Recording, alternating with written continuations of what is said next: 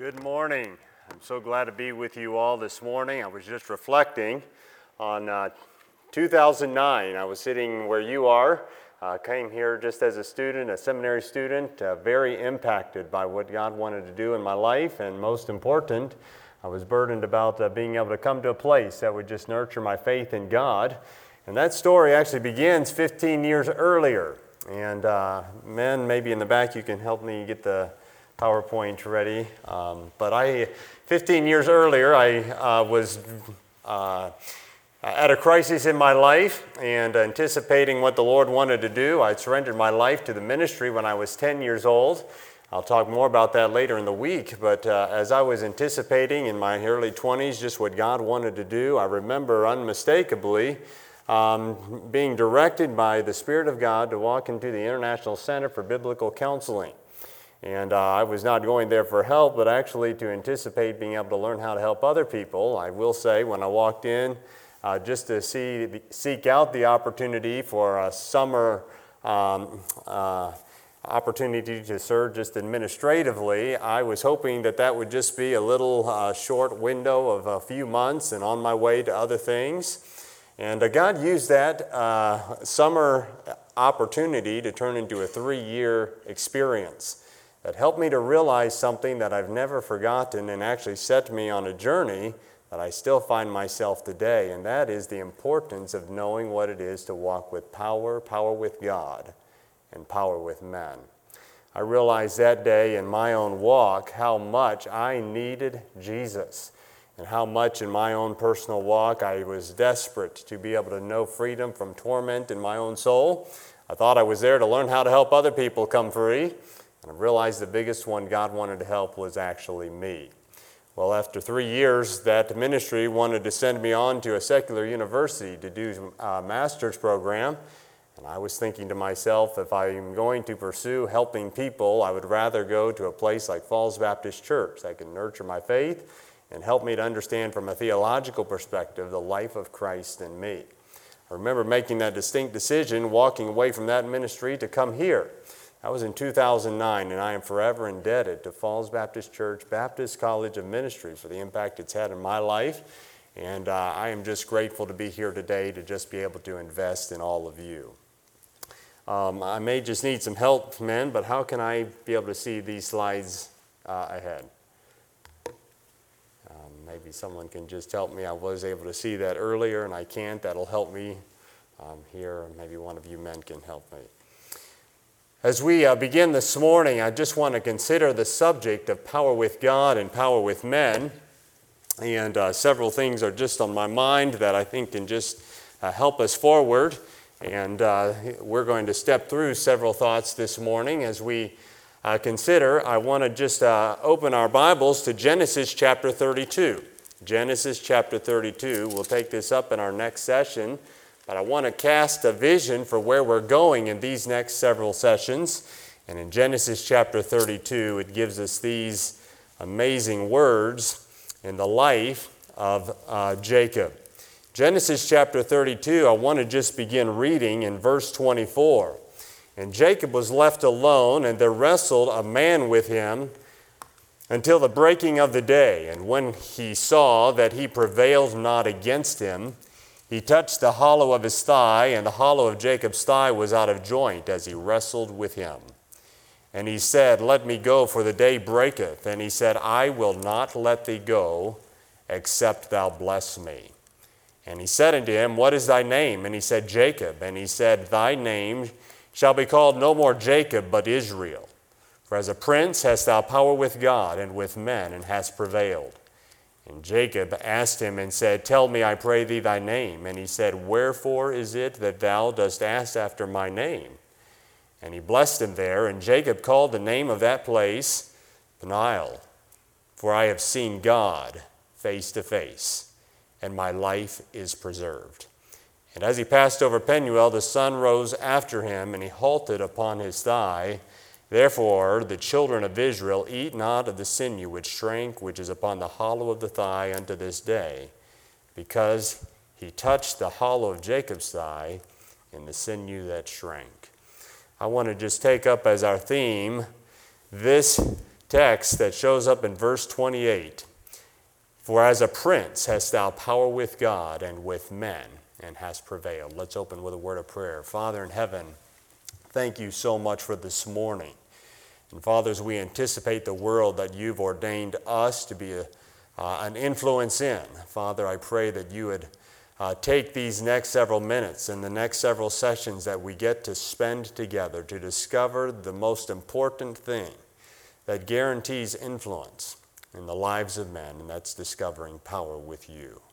Father, we commit this time to you. Make us different people because of the word today. In your precious name, amen. As we consider this story in Genesis, I am reminded of the fact that this story has a backdrop of a great crisis in Jacob's life. And uh, that crisis had to be, ha- happens to be the anticipation of Esau coming to meet him with 400 men. And I just want to be reminded again, myself and then all of us this morning, it's amazing how God often uses crises in our lives. Uh, crises that are personal, perhaps crises that are political, perhaps crises that have to do with family, perhaps crises that have to do with your future. God uses crises in our lives to lead us on a pathway to discover power with God and power with men. I want to just scope out where we're going this week. I think that'll help us all anticipate how today fits into where we're going, and I want to just capture these thoughts here uh, this morning. I want to first look this morning at the fact that we are living in a world in crisis. Uh, then we'll look at how to prevail in prayer. Uh, this text in, that we've just read in Genesis chapter 32 gives us some profound help in understanding what it takes to discover God in your devotions. And then I want to uh, take tomorrow to talk about being holy, holy, power through purity.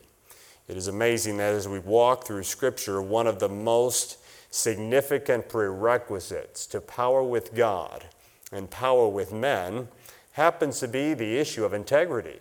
We see that in the life of David. We see that in the life of Daniel. We see that in the life of Joseph.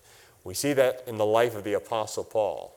And it's not just a matter of being able to understand how to make our vessel, our defiled vessel, clean how to not make provision for the flesh so that we can be a channel for the Spirit of God, have an influence in the lives of people that's not marked by power of men, but it's power with God, so that we can have power with men. I want to then look the last day on the measure of full surrender.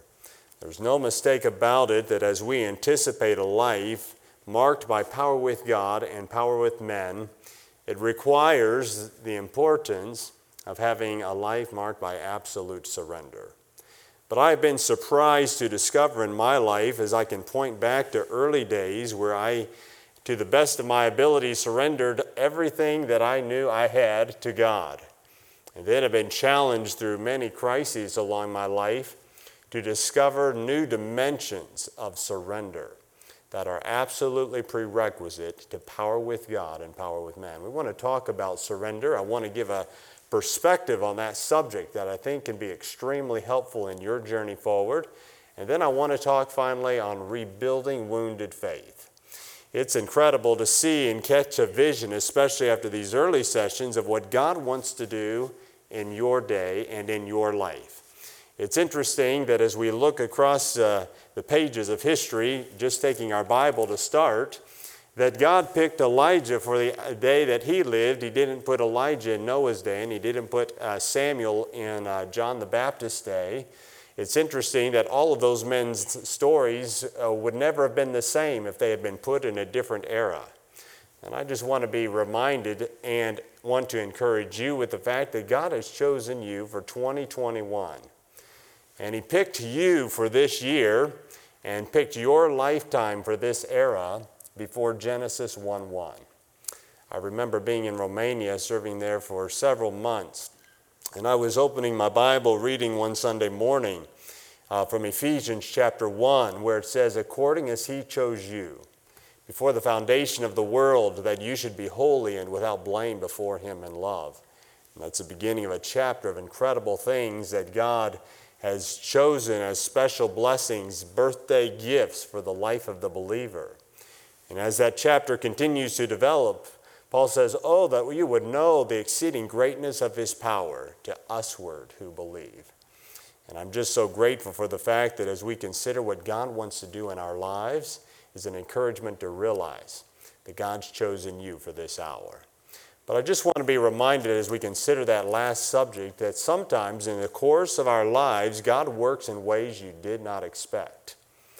It's amazing in my own life how I've seen God take me down roads that I definitely never expected. How He's allowed circumstances that absolutely um, began to shatter my faith. And I promise that God, uh, the enemy has one commitment in the best of our lives, and that is to bring us to the place that we will curse God and die. And I want to just encourage us with some helpful truths that as we anticipate what God wants to do through your life today, and the faith that He's nurturing in your life today will be a faith that gives you power with God and power with men, even if the pathway to power involves suffering. And we'll look at that as we anticipate our time together. This morning, I want to specifically pick up the theme Commission for Influence. We do live in a world of crises, and I would like to just capture a few uh, crises that actually show up in the Bible, and I want you to see if you can anticipate, be able to identify whose life these uh, storylines relate to. Maybe you can identify with this. Imagine being informed that a family member who's quietly held on to deep resentment from the distant past has bent the ear of all his friends and is planning to gang up against you to cause havoc with an opportunity with no opportunity for discussion or resolution. Well, Jacob definitely comes to my mind. We just read that, but that is definitely a crisis that demands some answers. Here's another one. Imagine being notified of a severe seven year food shortage that would be nationwide, that is due to hit shortly and can't be avoided. Is there anyone's name coming to your mind? Joseph stands in my mind as someone God uh, called for that hour in a dark moment in Egypt's history.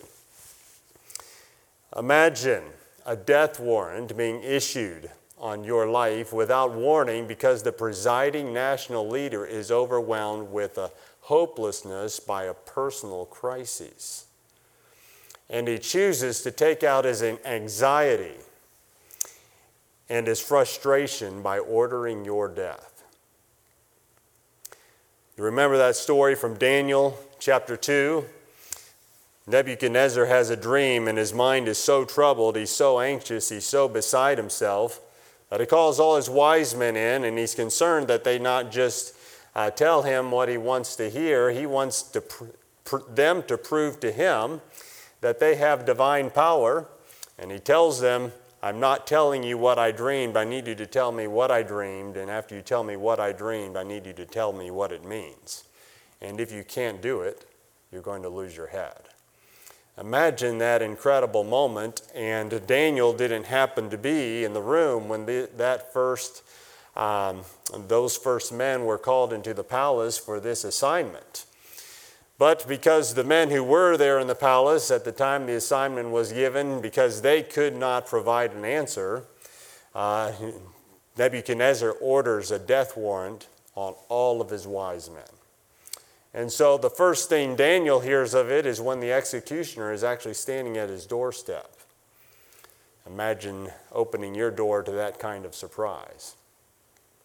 And we find in Daniel chapter 2 that Daniel's response is absolutely remarkable. We find there as Daniel speaks to that man, if you will just give me time, I will seek the God of heaven and I'll come to the king with an answer. And Daniel 2:22 stands out to me as one of the most amazing verses, one of the most amazing prayers you and I can pray in the Bible. It says this, he knoweth the deep and secret things. He dwelleth in the light, and there's no darkness with him. And as Daniel comes to God and prays, he has no answers himself, but as he comes to God, God gives him incredible insight and direction Not only on that occasion, but many others, this young man influences the lives of four heathen kings, three of which I think there may be good reason to believe we may see them in heaven. It's incredible how God uses crises to bring us to the hour of our most important influence. Here's another imagine this. Imagine experiencing the physical challenges of an unavoidable, unresolvable handicap, shattering your dreams for your future and seeming to threaten your potential for ministry. Maybe you're sitting in the pew here this morning and you would say, Well, I don't identify with that one, uh, but maybe there's someone you know that can.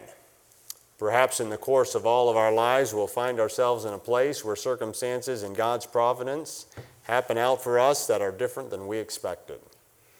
And I know this has become very important to me um, because exactly two years ago this week, I had 500 pounds of steel fall off of an industrial shelf from about 12 feet above me and knock me unconscious, severely lacerate my head and legs and, and uh, my neck, and damaged my spine.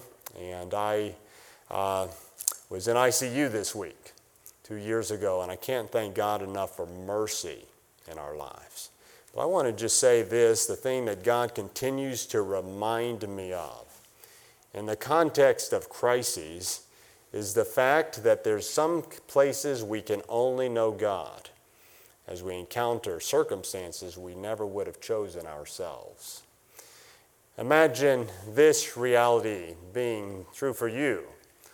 Perhaps it doesn't look like something, something quite so serious. I'm thinking of the Apostle Paul, who said in 2 Corinthians chapter 12, Lord, I have this thorn in the flesh, and if somehow you could just take it from me, imagine how much greater I could serve you with my life.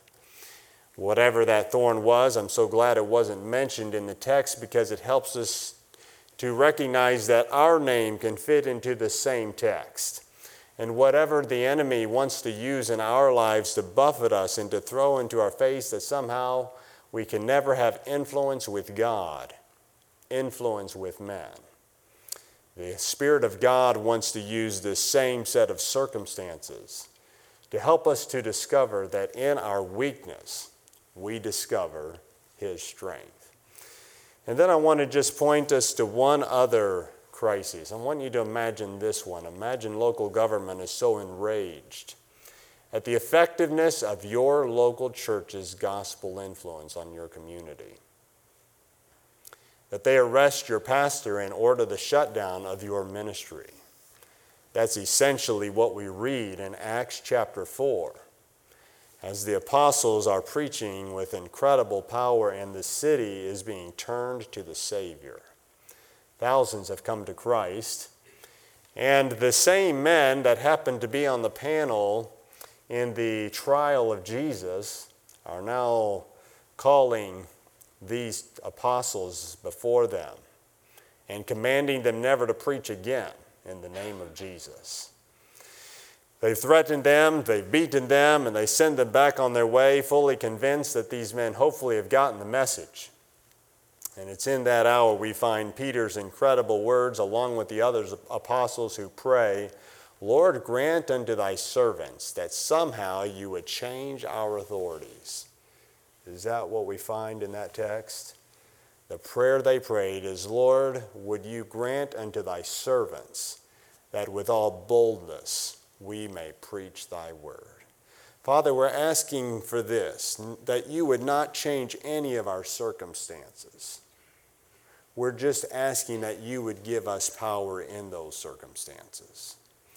I've been amazed in my own life how much I encounter crises, and I'm always feeling like my greatest need is to come to God and ask Him to change those crises. And what I'm coming to discover is that crises are impossible circumstances for unparalleled influence. Never forget that. I'm convinced we, that it's the Spirit of God that is orchestrating crises in all of our lives because God understands that impossible circumstances are the place of unparalleled influence.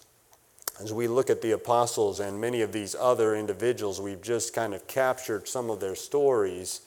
I'm just uh, amazed to discover the reality that God is not on a mission to somehow change our circumstances. But God wants to do an even greater miracle. It would be an awesome miracle to see God change these crises. But the even greater miracle that God wants to do is give you power with God, power with men within the crises. I want to illustrate that here as we continue to go forward. You and I do absolutely live in a world that is in crisis, and I want to just develop what this looks like. We have a lot of believers who individually, personally know they're saved. But truth be known, they feel tormented. Their life is marked by doubts of salvation, anxiety, selfishness, pornography, suicidal thoughts, plaguing OCD, anger, perfectionism, depression, paranoia, negativism, and we could add so many other things to this list. You know, each of us could draw our own picture on our notepad in front of us, and it would look a little bit different, but I promise you, all of us have crises in our lives that look like a need for power with God over sin. I, as all of us are here at Baptist College of Ministry, I'm encouraged with the fact that we've got 100 plus young people that are here on purpose to train to be able to disciple others that find themselves in this picture. There is an incredible need. It's like a tsunami wave of crises right within our local churches of individuals with this very need. And I'm so grateful that the individual God wants to use to make a difference in discipleship and their lives is actually you. You know, it's not just individuals that are in crisis, but we are finding today homes in crisis. Wow, homes, even the best of homes, being split apart with uh, issues of runaway youth, passive leadership, hypocrisy, all kinds of abuse, uh, lack of loyalty in marriage, social addictions, uh, social media addictions, parental neglect children that are walking away from God that grew up in a good church and grew up in a good home as we would see it from the outside. Underneath such seeds of rebellion and bitterness, guilt, uh, wounded faith, and so many other things. And as we consider what God wants to do in our world today, the thing God used those few years at the International Center for Biblical Counseling to arrest my attention about was the fact that God is not just about me being able to reach a lost world uh, out there, but God wants to give us power with God and power with those within your own home. It's a real blessing to see that God wants to meet this crisis and He wants to use you. We also see that there's a crisis that is on the church front. Uh, we find it illustrated this way an incredible surrender to compromise. I am just unbelievably appalled as I look at what fundamentalism now looks like just 20 years later from what I remember it in 2000. I am shocked to see these days and remember what I remember in the early 1980s. It's just unbelievable to see churches that had a profound influence in my life that today are churches I would not be comfortable attending. It's interesting that we see such a loss of vision for our existence. We don't know our way, we don't know where we're going. Uh, we have such shattered integrity among leaders. Most of the counseling, or a huge percentage of the counseling I do, actually happens to be with church leaders. Um, it has been overwhelming to me to just realize how many pastors and how many deacons and how many missionaries stand in incredible need. And I shouldn't be amazed because the fact is, all of us do, but the enemy definitely has you on his target. If you are on a mission of being able to have a life dedicated to reaching the lives of others, we can never underestimate that reality. We're definitely living in a day where the church is in crisis, and God wants to use you to have influence with God and with men. through the local church. We have just an incredible exodus of, of pastors from the ministry just in the last few weeks. I've had pastors contact me seriously contemplating just walking off from ministry because of all the dynamics of COVID and other personal crises in their lives, just discouragement and and uh, I, just as punctuating for me the reality that the enemy is definitely seeking to maximize crises to gain his agenda. We live in a world that's in crisis. Global pandemic, or so it's made out to be, a world that's in fear of death. Isn't that ever so true today? Corruption of government, a rising global antagonism against God. On every front, we find a world that's in need of answers. We have a world that is in need of help. And I do believe God is actually working this crisis to help the world to be willing to reach out and be willing to hear those who have power with God and power with man. You know, it's interesting that Nebuchadnezzar and Belshazzar and um, Cyrus and Darius were never the kinds of men, at least when we first meet them in the pages of Scripture, as being necessarily known for their spirituality or being known for their love for God. But it's amazing how God used crises to give those men a willingness to hear a man who had power with God, power with men. I think about Pharaoh, a man who definitely had no regard for God at all. But as he encountered that dream regarding a coming famine, all of a sudden he's looking for someone who has the Spirit of God upon him that can not only speak to the issue of the dream, but also be able to uh, lead and administrate uh, the answer to that crisis. A life without power looks like religion without relationship. It looks like prayers without answers. It looks like discipline without change. It looks like ministry without influence. And as I contemplate this in my own life, I've just been amazed to consider the fact of how content I can be as a Christian to be devoted to church attendance without relationship with God. I can be devoted to devotions without ever meeting God. I can be devoted to a disciplined life without ever having real substantive heart change. I can be committed to service.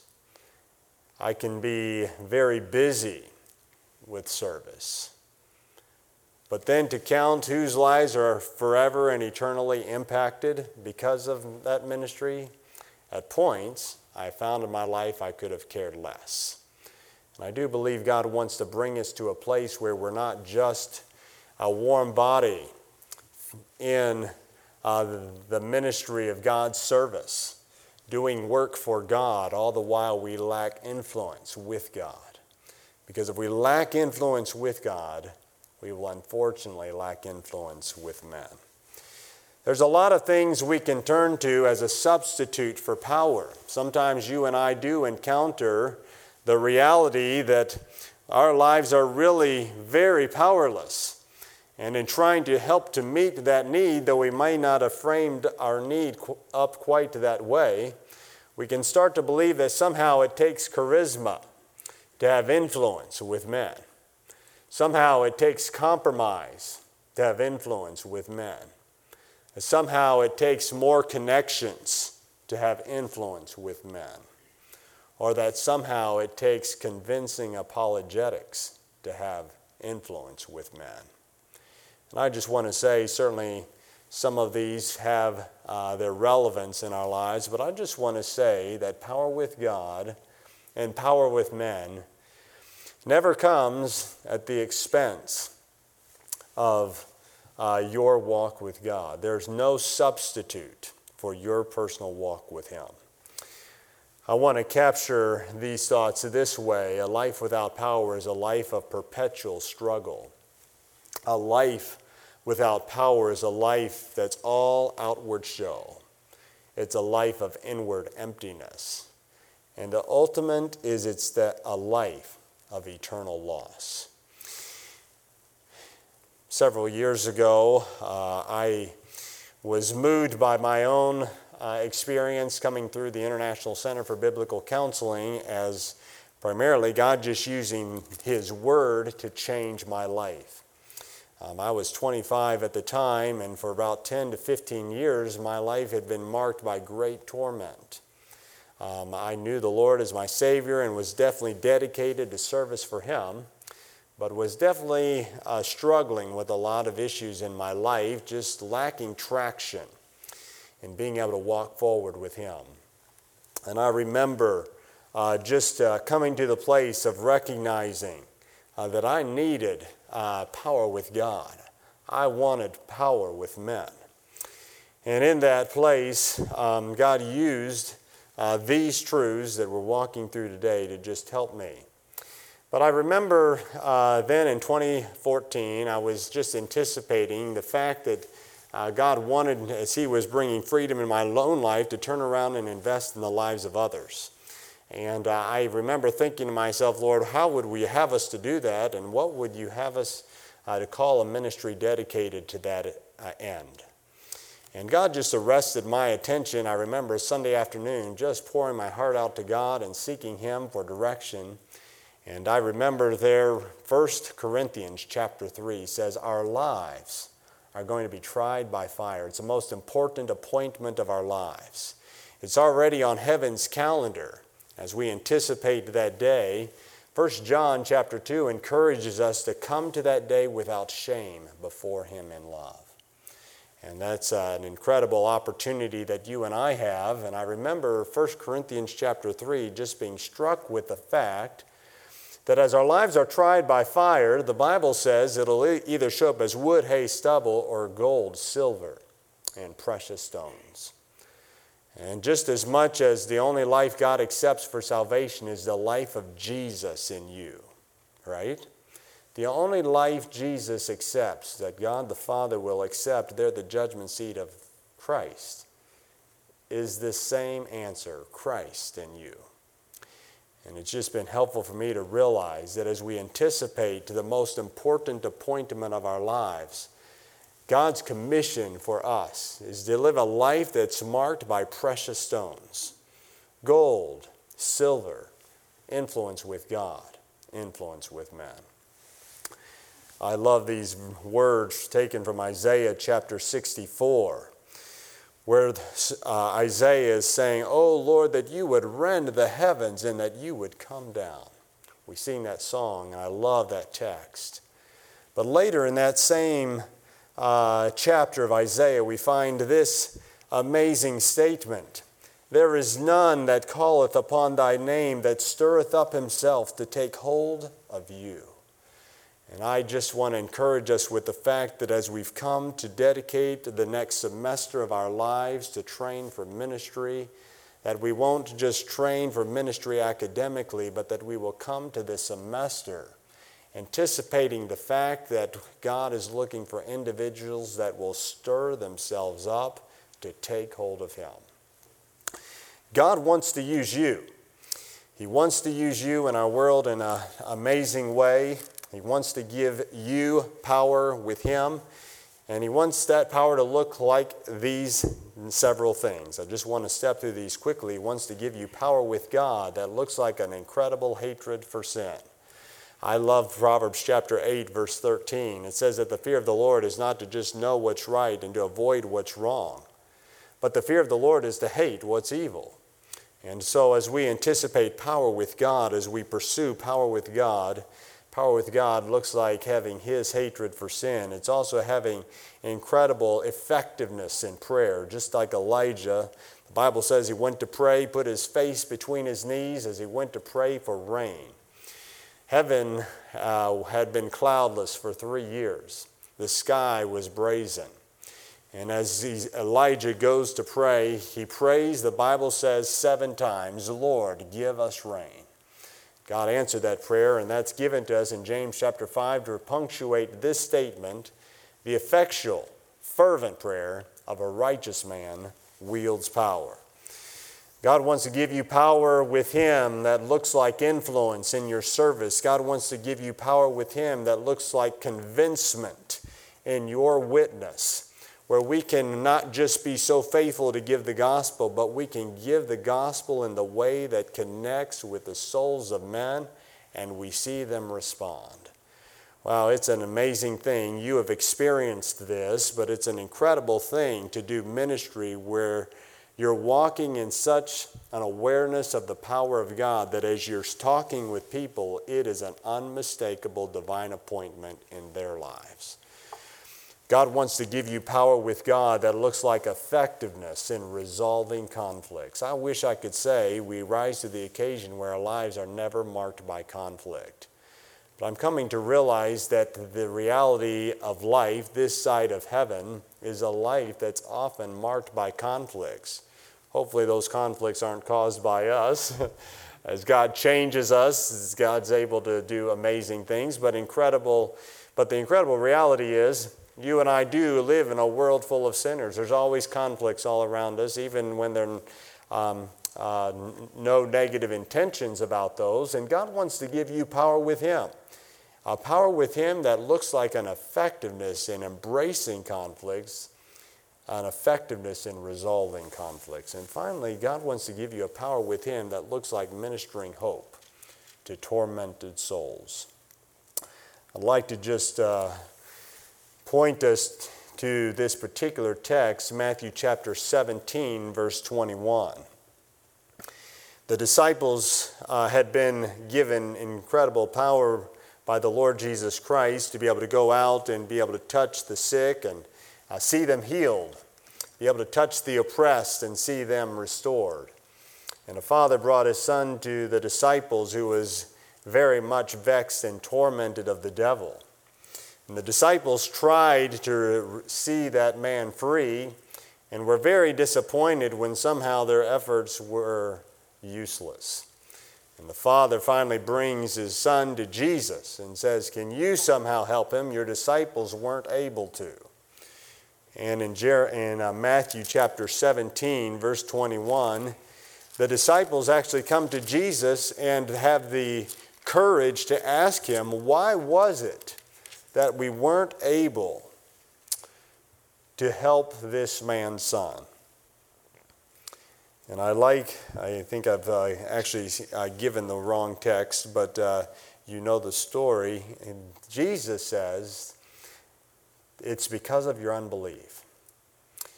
This kind goeth not out, but by prayer and fasting. And I'm just so encouraged with the fact that as we anticipate a life marked by power with God, power with men, that it's not just a power that sees lost men come to Christ, but it's also being able to see tormented souls come to healing. God wants to use you to do that, and He wants to give you an incredible power with Himself, power with men. Your greatest need is power with God. Your greatest need is power with men. And I want to just uh, close this morning by just giving us a few reasons why this is your greatest need. Number one, you owe it to this world. You're living in a world overwhelmed by crises. Politics will never have the answer for the crises in our world today. Um, halls of academia will never have the answers for our world today. You know, the fact is, the medical world will never have all the answers for our world today. Those who have the most opportunity for influence in our world today are those sitting right here in front of me. It's an incredible thing to realize that God has appointed the local church as the body of believers with the most answers for a world in desperate need of help. I'm so grateful for that. And 2 Timothy, Paul reminds Timothy before he's about to be executed, Paul himself about to be executed, he says, This know also that in the last days perilous times shall come.